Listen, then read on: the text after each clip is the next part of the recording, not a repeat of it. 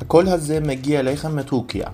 שבת שלום, אני מוחמד טל. ברוכים הבאים לפרק ה-28 שלנו בפלטפורמה הזאת. בכל יום שבת, כצוות כל טורקיה נסקר את החדשות החשובות ביותר מהתקשורת הטורקית.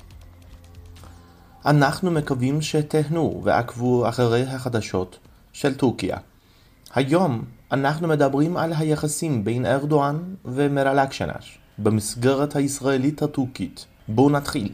ארדואן תובע פוליטיקאית שהשוותה אותו לנתניהו. מרל אקשנר, אשת הברזל, שהתמודדה מול רג'פ טייפ ארדואן בבחירות.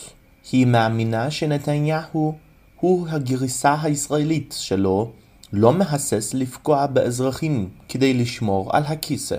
אקשנר אמרה שנתניהו פתח במבצע בעזה כדי לחזק את כוחו אחרי ארבעה מערכות בחירות. רג'פ טייפ ארדואן תובע פוליטיקאית שהשוותה אותו לראש הממשלה בנימין נתניהו. נשיא טורקיה רג'פ טייפ ארדואן תובע את מרל אקשנר, אשת ימין לאומנית שמכונה בטורקית אשת הברזל. מרל אקשנר, לשעבר שרת הפנים, היא מנהיגת מפלגת הטוב שהוקמה ב-2017. ב-2018 התמודדה מול רג'פ טייפ ארדואן בבחירות לנשיאות. בנאום בפרלמנט אמרה אקשנר שנתניהו הוא הגרסה הישראלית של רג'פ טייפ ארדואן, ושהשניים נוקטים טקטיקיות דומות כדי להישאר בשלטון. לפי אקשנר, המבצע הישראלי בעזה נגד ארגוני הטרור הוא תוצאה של המצב הפוליטי בישראל.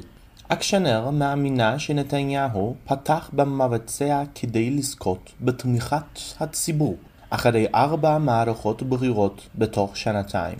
הגריסה הישראלית של ארדואן, בנימין נתניהו, לא מהסס לפגוע בחייהם של אזרחים וילדים כדי להרוס את היריבים הפוליטיים ולשמור על הכיסא שלו, אמרה שלשום בפרלמנט. נתניהו מעולם לא היה חבר שלנו, ולעולם לא יהיה.